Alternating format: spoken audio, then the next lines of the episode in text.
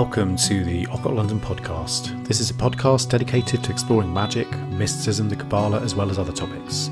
If you're enjoying what you're hearing, please take a moment to leave us a review and a rating on iTunes or wherever you tune in. It really helps more folks find us and helps us to continue to get this message out there. Also, don't forget to check out occultlondon.co.uk to subscribe. And if you're feeling extra supportive, consider backing us on Patreon, or you can also find us on Buy Me a Coffee. Every little bit goes a long way in keeping the show alive, and a massive thanks to all those who have already supported us in that way, and also to those of you who just show their appreciation through a nice email.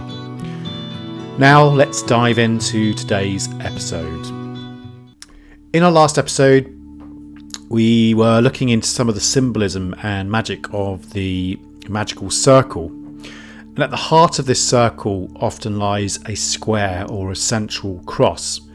And this design effectively splits the circle into four distinct quarters, each representing a cardinal direction east, south, west, and north.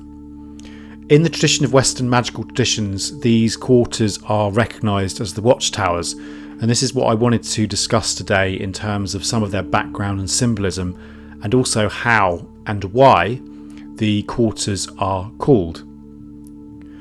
While the precise origins of the system of dividing the quarters into four remains a bit of a mystery, some scholars have speculated that its roots may trace back to the earliest magicians' perceptions of astrology.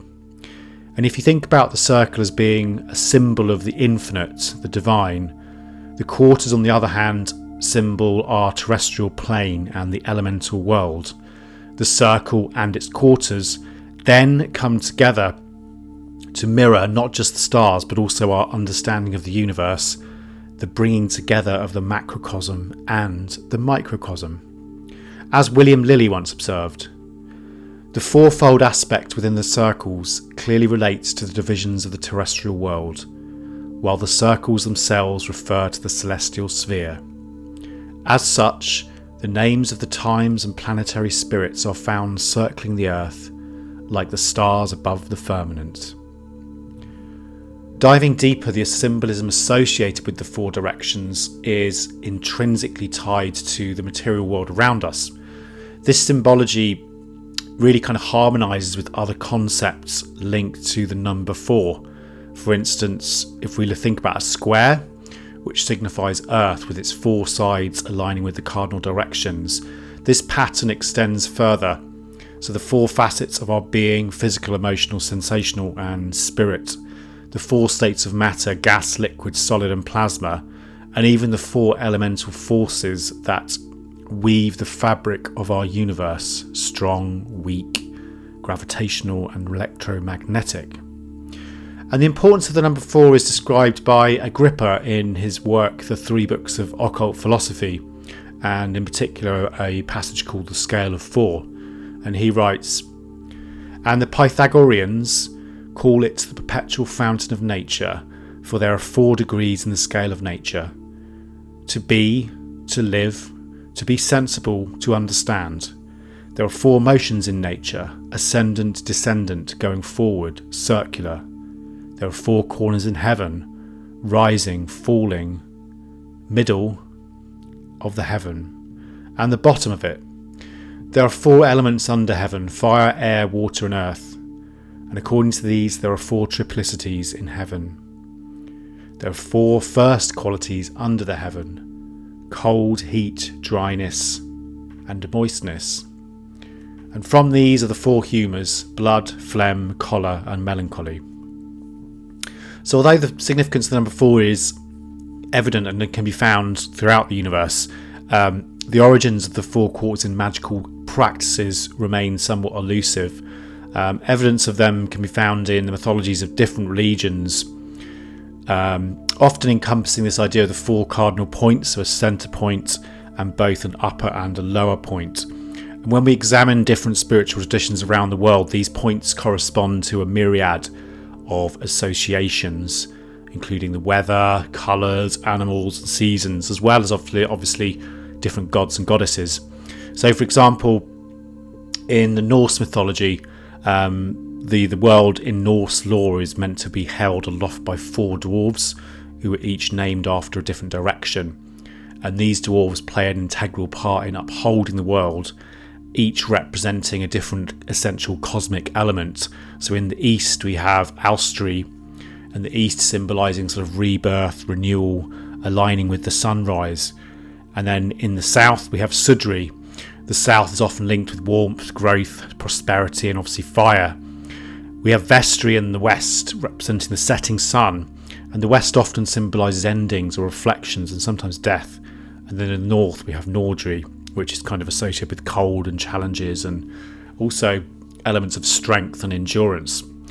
If we move to Greece as well, in ancient Greeks, they envisioned the world as being surrounded by deities known as the Anemoi, who were the gods of the four winds and these were namely Boreas, the north wind, Zephyros, the west, Notos, the south, and Euros, the east.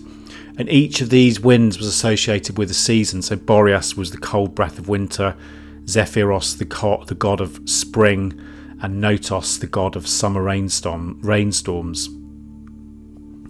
Um, and also, there's some theories with, with regards to this the Greek attributes in terms of it may be one of the uh, orange, origins of some of the LBRP symbols from that ritual. Also, in ancient Egypt, we find the sons of Horus, um, who are considered to be not only guardians of the cardinal directions, but they also preside over the vital organs during the mummification process. And here we have in the north, we have Hapi, who's associated with the lungs and is usually depicted with a baboon's head and he corresponded with the the god of the Nile inundation. We also had Imseti in the south, who is a human headed god, and he oversaw the liver and embodied steadfastness and protection.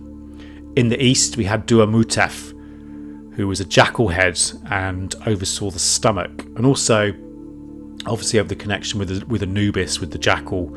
Um, he is meant to offer protection to the deceased. And then we also have Queba Seneof, in the west who was hawk headed and he guarded the intestines and also provided strength to the deceased heart. Um, there's lots of different theories about uh, about the four sons of Horus in terms of whether they are, but obviously, but a lot of um, historians and Egyptologists generally agree that they would have acted as like this kind of um, guardians of the four corners of the universe. Um, there's an Egyptologist called Maarten J. Raven who argued that the primary purpose of the Sons of Horus was to act as the four corners of the universe and the four supports of heaven, and only secondarily with the protection of the body's integrity. And the association of the sons of Horus with the Earth's cardinal directions is also found in one scene in the pyramid texts where they are described as birds flying out to the four corners of the cosmos, and they herald the accession of King Ramesses II to the throne. And I'll just read this passage out.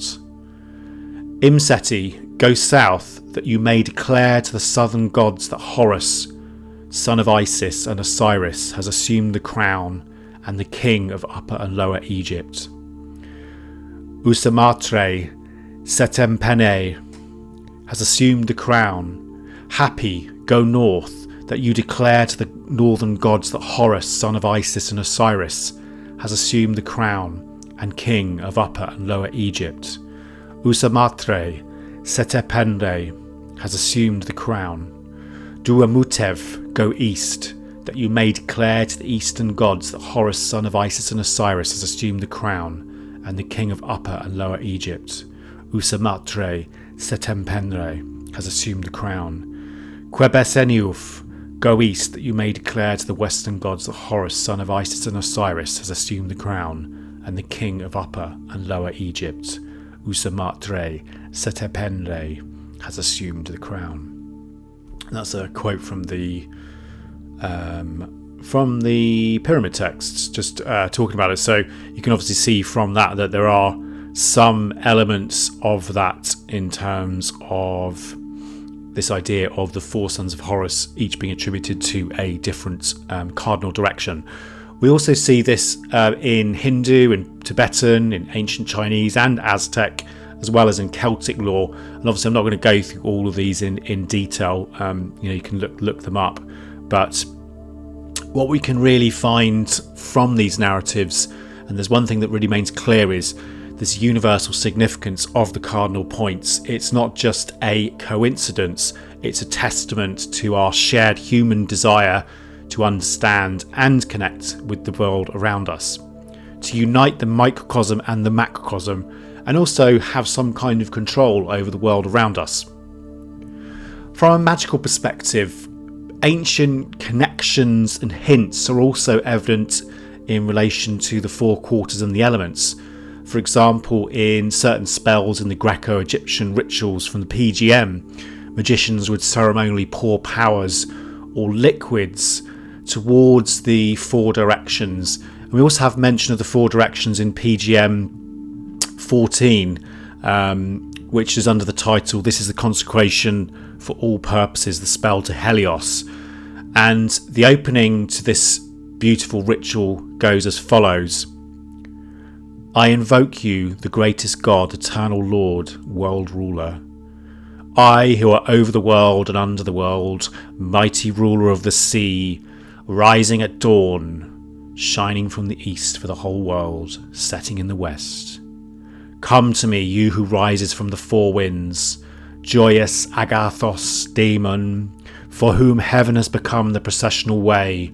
I call upon your holy and great and hidden names which you rejoice to hear.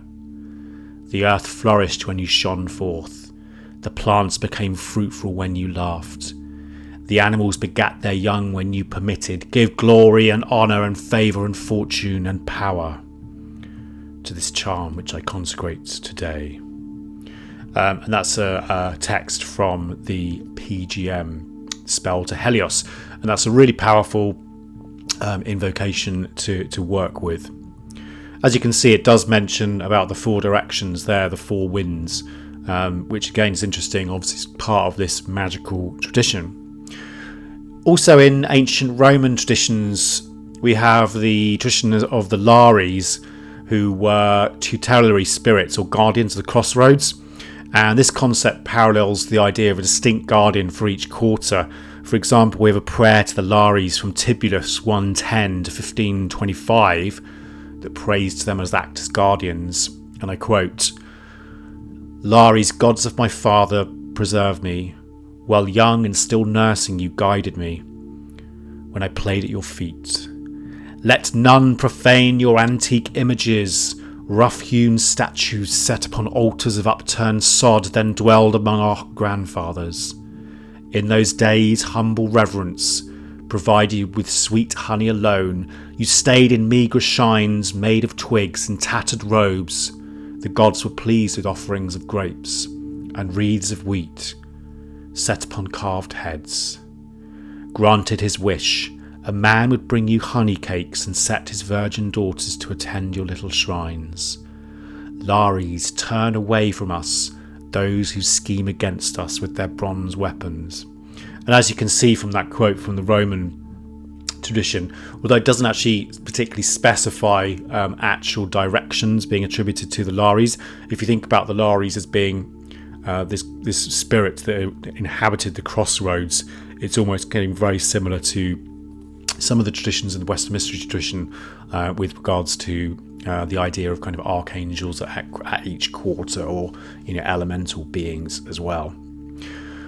Also, in the grimoiric magical traditions, we find references to the four quarters, although there are um, variations and correspondences and orientational considerations based on the specific grimoire. So while the usual pattern in most modern traditions places air in the east, fire in the south, water in the west, and obviously earth in the north, um, and it's often an arrangement attributed to the four four winds of the earth plane. Some grimoires, such as the Key of Solomon, have more of a, a stellar arrangement based on astrology. So you, you often will find fire being placed in the east um, earth in the south, air in the west, and then water in the north.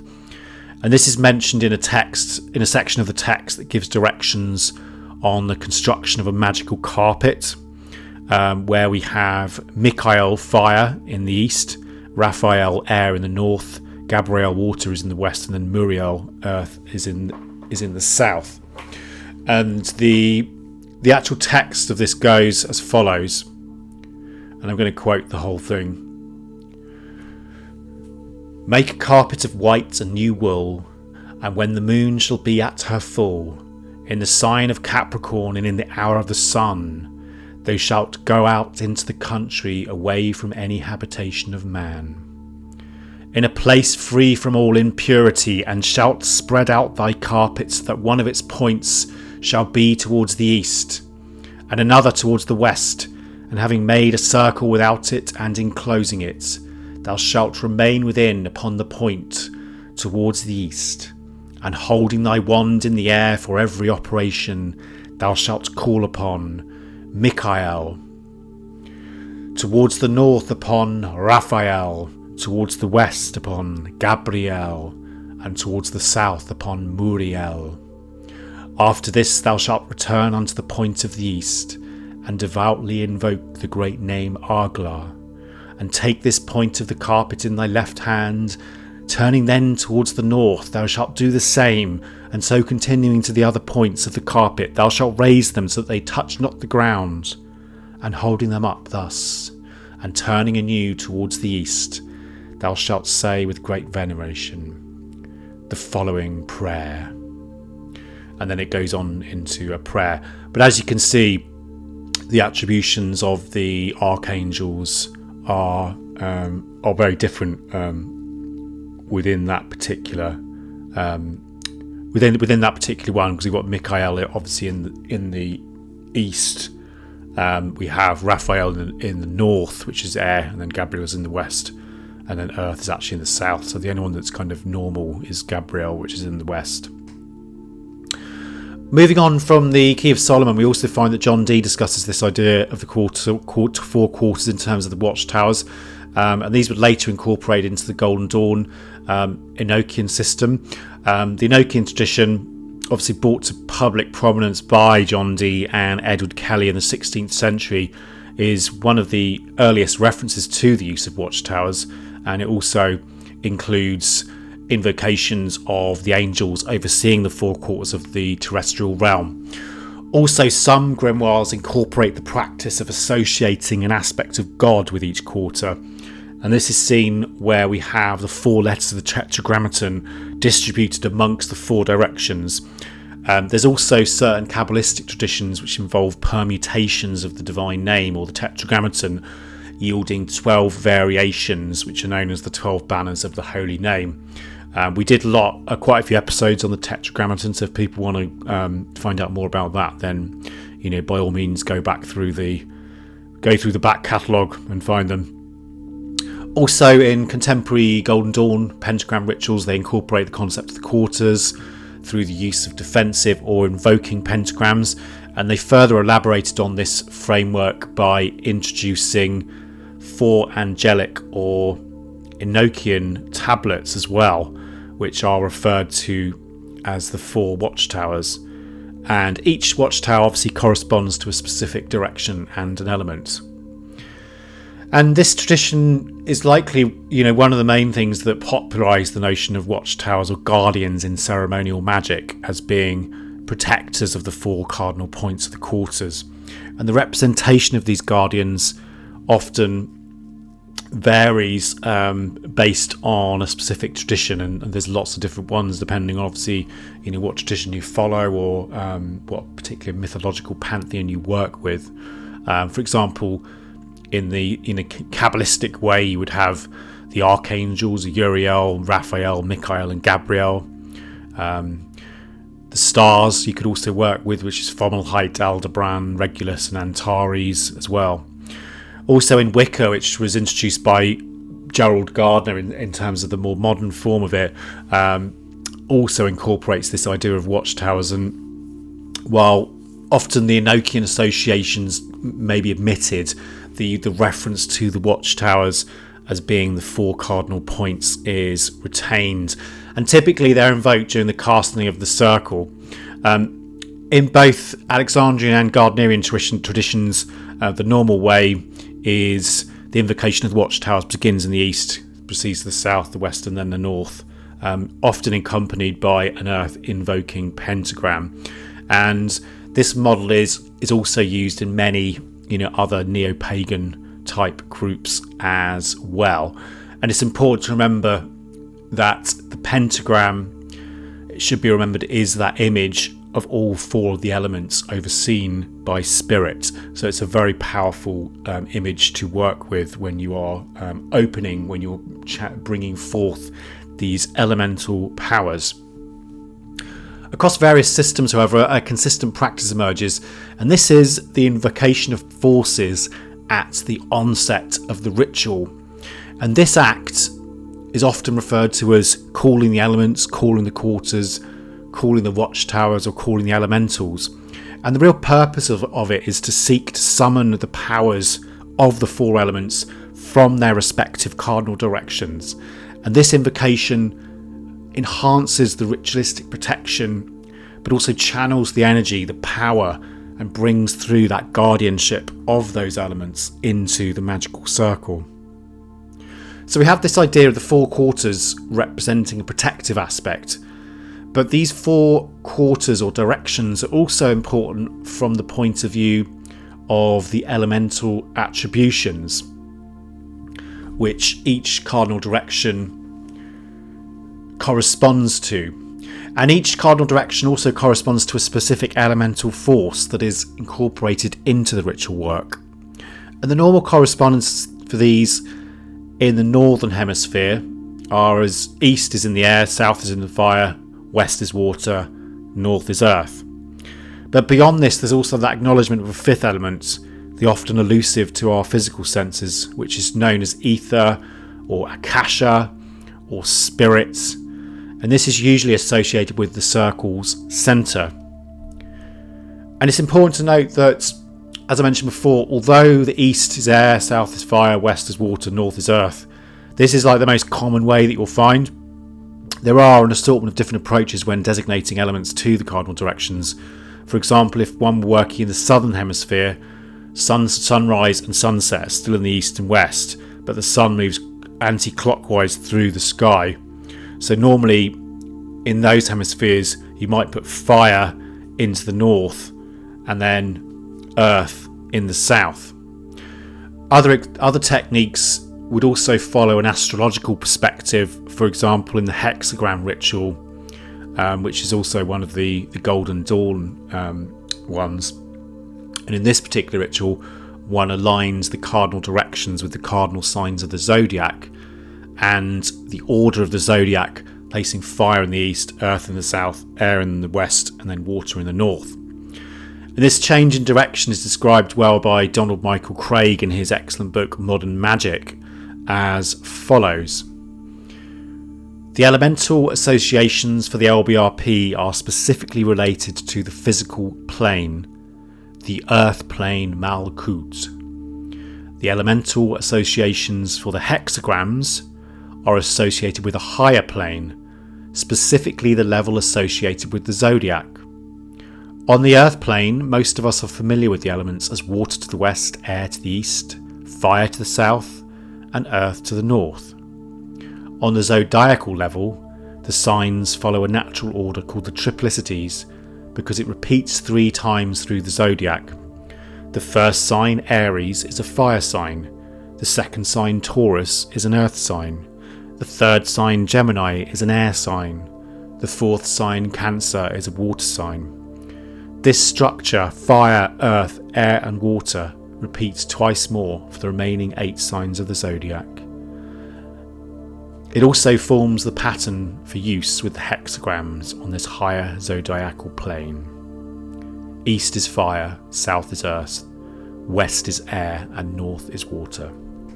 That's a quote from um, Donald Michael Kraig, uh, Modern Magic. So, yeah, despite there being lots of different variations on it, um, in this in this discussion, I'm primar- primarily going to be using the normal way, which is the one I personally use, which is east is air, south is fire, west is water, and north is earth.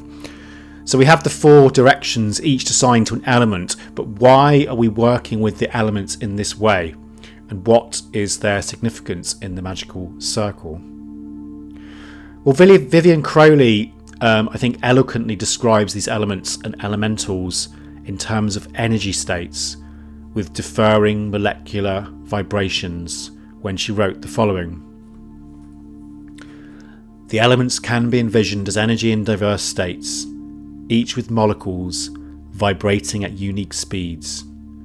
Esoteric teachings portray the physical universe as a composition of energy in four distinct forms. Earth signifies energy at its densest, when molecules solidify into tangible shapes. Water, less dense, assumes solidity only when confined.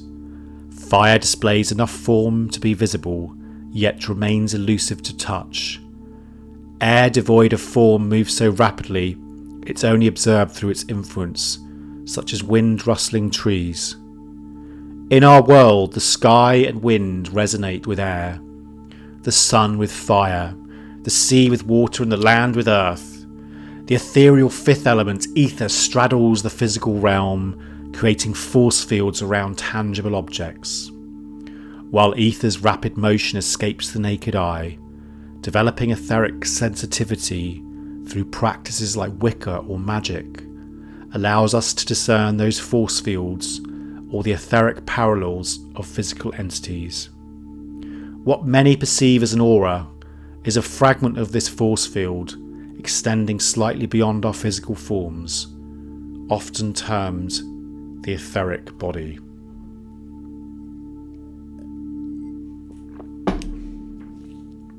So I think what um, Vivianne Crowley is saying is, you know, life transcends mere physical existence. And while the elements lack tangible attributes like metal- metabolic bodies, they possess etheric counterparts known as elements and elementals. And these entities, conscious within their etheric plane, operate differently from humans. They may have limited freedom, but they are endowed with massive, immense power. Also, it should be known that elementals gravitate towards their corresponding element on the physical realm. So subtly, they will make their presence felt. You know, when we're out and about in nature, so, for example, you know, if you go into the middle of a, a mountainous region on your own, for example, particularly at dusk, you'll really feel this presence.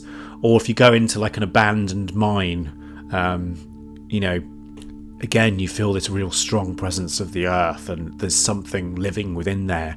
Also, in a, in a secluded forest, you get this feeling of being watched. Um, all of these things, I think, can be kind of indicators of um, you know these elemental forces that um, that we share this world with. And as magicians, by connecting with the elementals and calling them into the circle, we can connect with the building blocks of reality and the world around us, as well as the matter that makes up our physical body, both by asking for their aid, but also by elevating the natural world through spiritual forces. The magical names that are often used for these elemental spirits are as follows Sylphs for the air, fire for the salamanders, water for the undines, and then earth is the gnomes.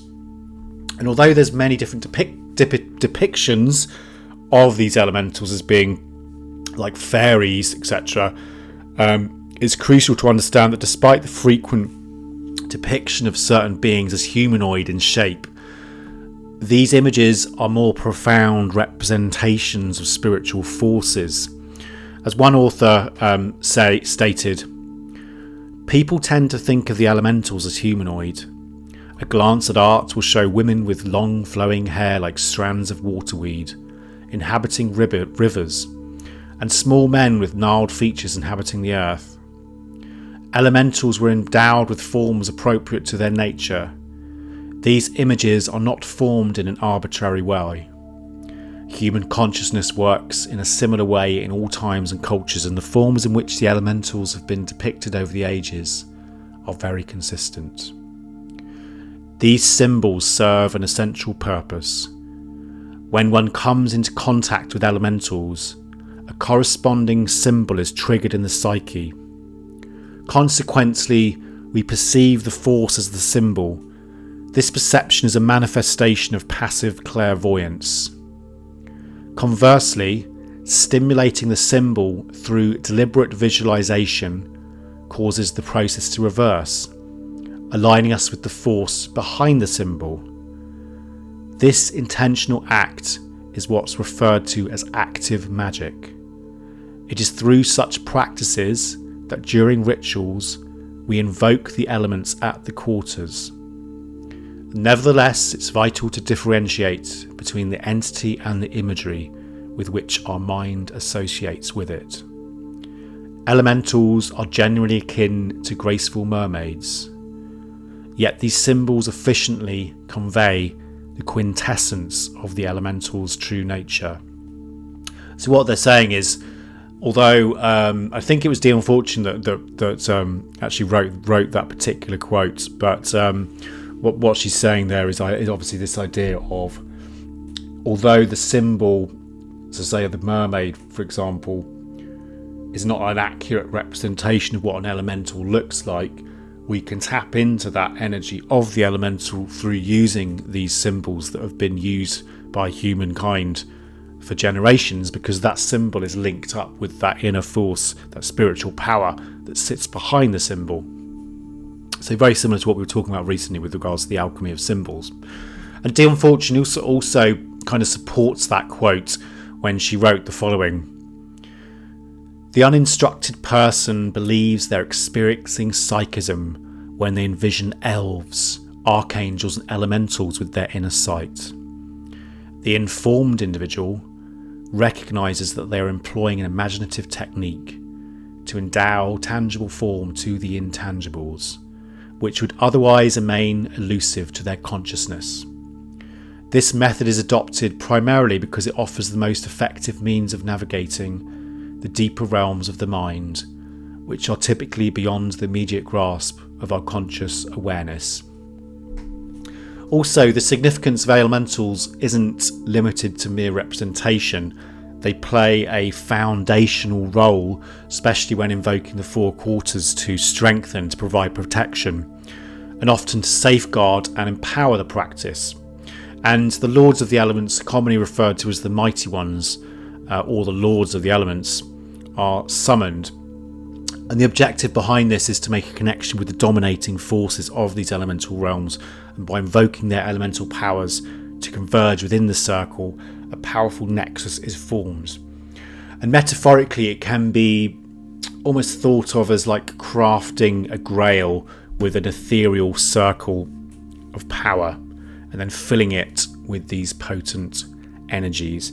So, if you remember on our episode, we talked about the, the magical circle as being this cleansed and purified area, which is then filled with power. So once you've done the circle, then you're summoning these quarters and calling in these divine energies into that circle, which is then charging it up and enabling, obviously, the intent of the ritual to begin to be um, flow. And this is described by Gareth Knight as follows. Invoking the quarters involves making contacts with the elemental forces in the outer world and also the elemental forces within ourselves. In the outer world, although elementals are most often found around their physical elements, they can move quite freely about the astral plane. They can be drawn to any place by magic, just as human beings can travel to any place on the planet. Some environments are much more hospitable than others. In some environments, we can only survive in special circumstances and only for short periods.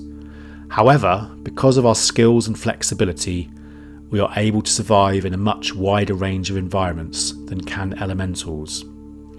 If elementals are to be contacted away from their natural home, a suitable artificial environment must be created, just as one would prepare a tank of water for a fish or a warm cage for a tropical bird.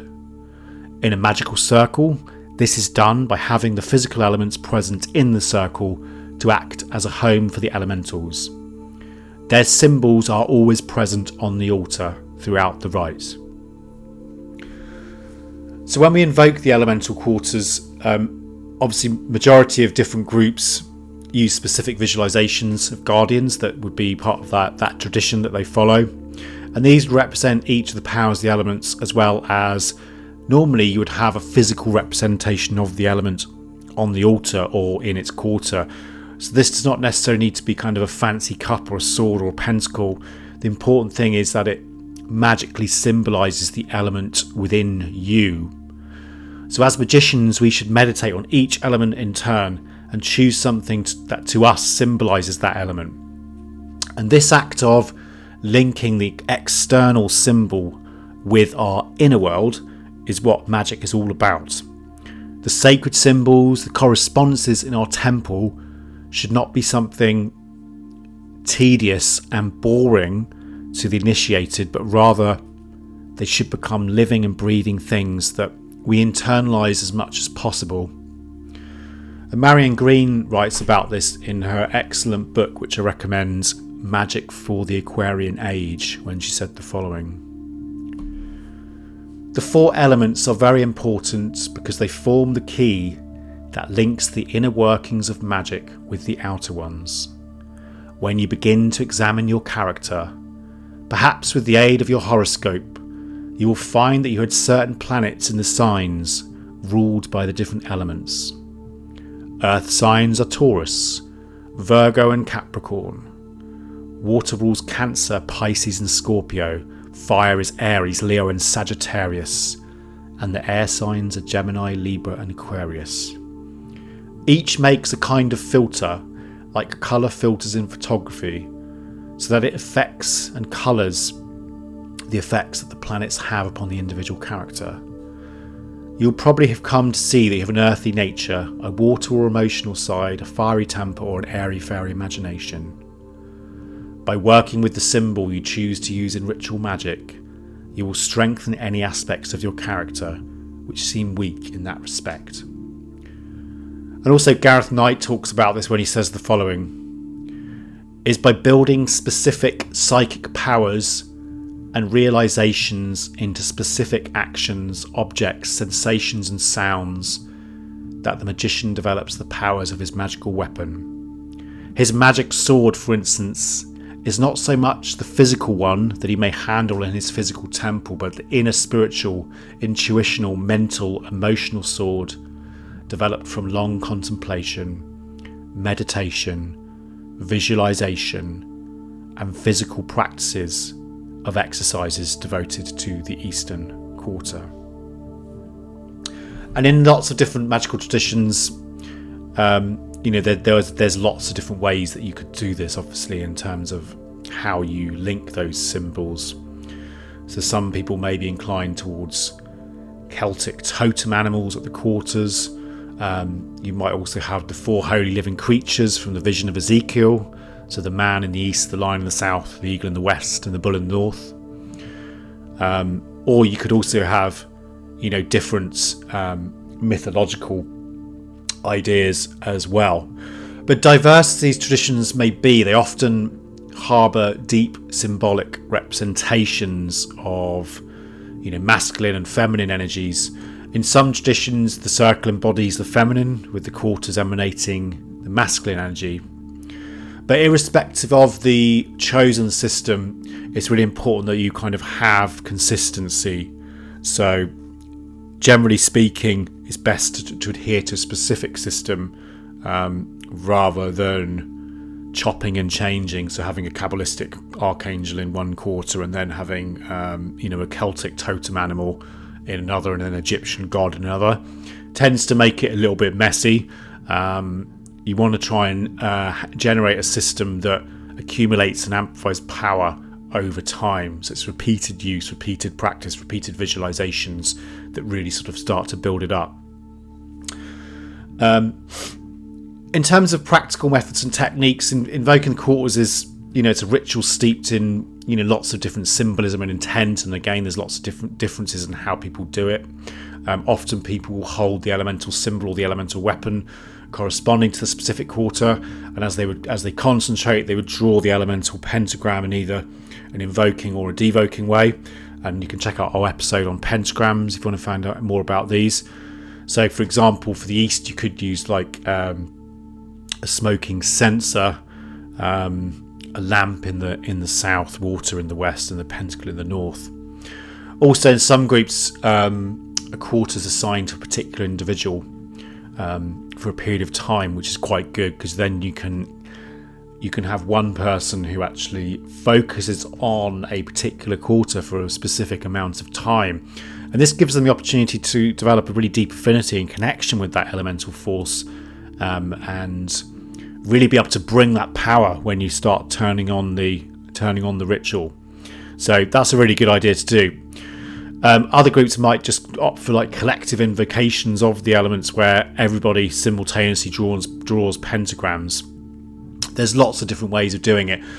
A quick technique of how one would draw a pentagram is where you would you would draw power down from their sort of highest ideal of that element and then use that surge of energy channel it through the practitioner or the magical um, weapon to craft the pentagram and I keep on mentioning pentagrams, but you don't necessarily even have to use pentagrams. It could just be a symbol that's relevant to your particular tradition. So, for example, you can use like the rose cross, or it could even be like a spiral, for example.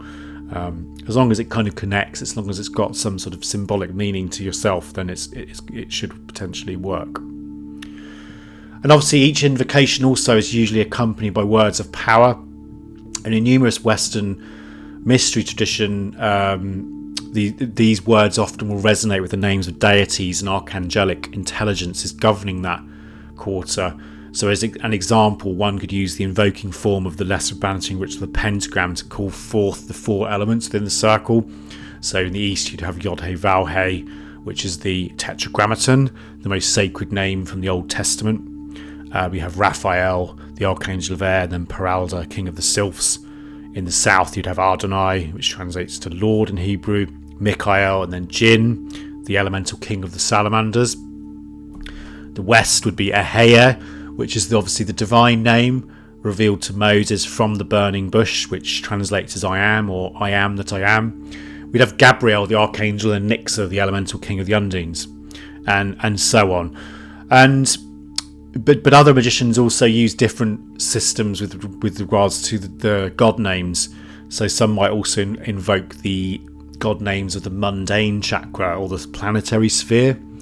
So in the east, you might have Yod He Vav He Eloah Vedat, which is the Kabbalistic name for Tiferet, which obviously symbolizes the sun on the Kabbalistic tree of life. In the south, you'd also you'd have Elohim Gibor for Geburah in the south, because obviously Geburah and Mars um, are, you know, it's kind of the, the primal fire um, sign on, on the Tree of Life. Then you'd have Shaddai El Chai for Yesod in the west, signifying the moon. And then Adonai Aratz for Malkuth um, in the north, which embodies the earth. So that's another way that some people do it as well. Those of you with Kabbalistic interests uh, may also notice that one could effectively do the calls with each representing one of the four worlds. So the highest aspect of the element one is calling could be represented by the god name or the Atziluthic archetypal realm. Then the next one, the creative level, represented by the archangel, the Briatic. Then the next level down, Yetzirah, or the formative etheric level, with the name of the specific angelic angel. And then obviously for Earth, you could have the elemental king um, in Assiah. And obviously, these are just examples there's many different ways you could do this depending on the tradition that you follow. Kabbalistic tradition just happens to be the, one of the ones that I tend to use the most, so that's why I, am talking about that a bit. However, um, in most traditions, practitioners would use visualization to connect with the elemental and the symbolic uh, significances of each quarter, and how one does that would depend entirely up to you. So, for example, the magician Gareth Knight, who was quite heavily into Christianity, um, talks about connecting with the quarters through perceiving Christ embodying different roles. And he wrote, we can consider Christ to manifest principally as guide in the east, protector in the south, companion in the west, and teacher in the north. Yet alternative allocations emerge when emphasizing the temporal cycle of the magical circle. Here one might envision the Christ child in the east, the evangelizing triumphant Christ in the south, the compassionate sacrificing Christ in the west, and the resurrected and ascended Christ in the north. It's also really important to think about the way we engage with these holy names of power. And obviously, when you do, if you do do any kind of calls to the quarters, you want to put as much energy and feeling and emotion into calling the quarters. Um, some traditions teach you to vibrate them, so it's a te- magical technique which you infuse them with energy and intention rather than just speaking them in a mundane tone because it you know this really will empower them. We should also aim to become one with the symbol of the elements and the energy of each quarter and immerse ourselves within it to truly understand it and be able to tap and bring its energy into the circle at will. As Gareth Knight writes, the only way to realise a symbol is by a process of mutual absorption. We must enter it, and it must enter us. To truly harness its essence, we should be able to identify with it at will, allowing us to immerse ourselves within or project it as needed.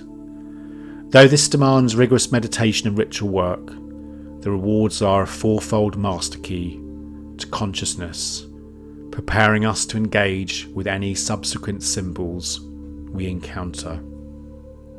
So, again, it's about bringing that symbol into your being. And from this, it's evident that both the circle and its quarters, you know, they're filled with symbolism and they connect not just with elemental energies, but also, in a way, serve as mirrors reflecting the intricate depths of ourselves. And as we, we continue this series in future episodes, I'll be looking at this kind of idea more deeply um, in terms of looking at the cardinal directions from a kind of inner aspect, a magical aspect, and how we can work with those energies in greater depth. That's all we've got time for now. Um, however, I wanted to finish by saying that you know the art of magical practices isn't just about rituals or symbolism. It really is a journey and it is a discipline that you need to kind of continue with and follow. Through understanding and aligning with the energies of the circle and its quarters, we can tap into deeper consciousness and also unlocks insights into their true nature.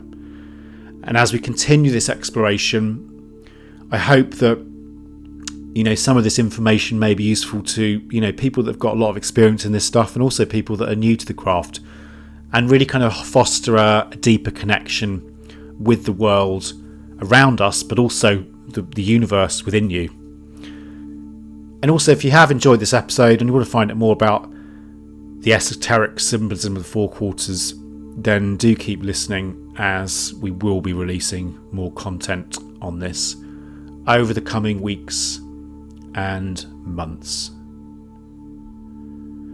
To finish tonight's episode, I wanted to finish with a beautiful poem from Rumi about the four elements, which goes like this O soul, the four elements are your face water, wind, fire, and earth. Each one is a blessing.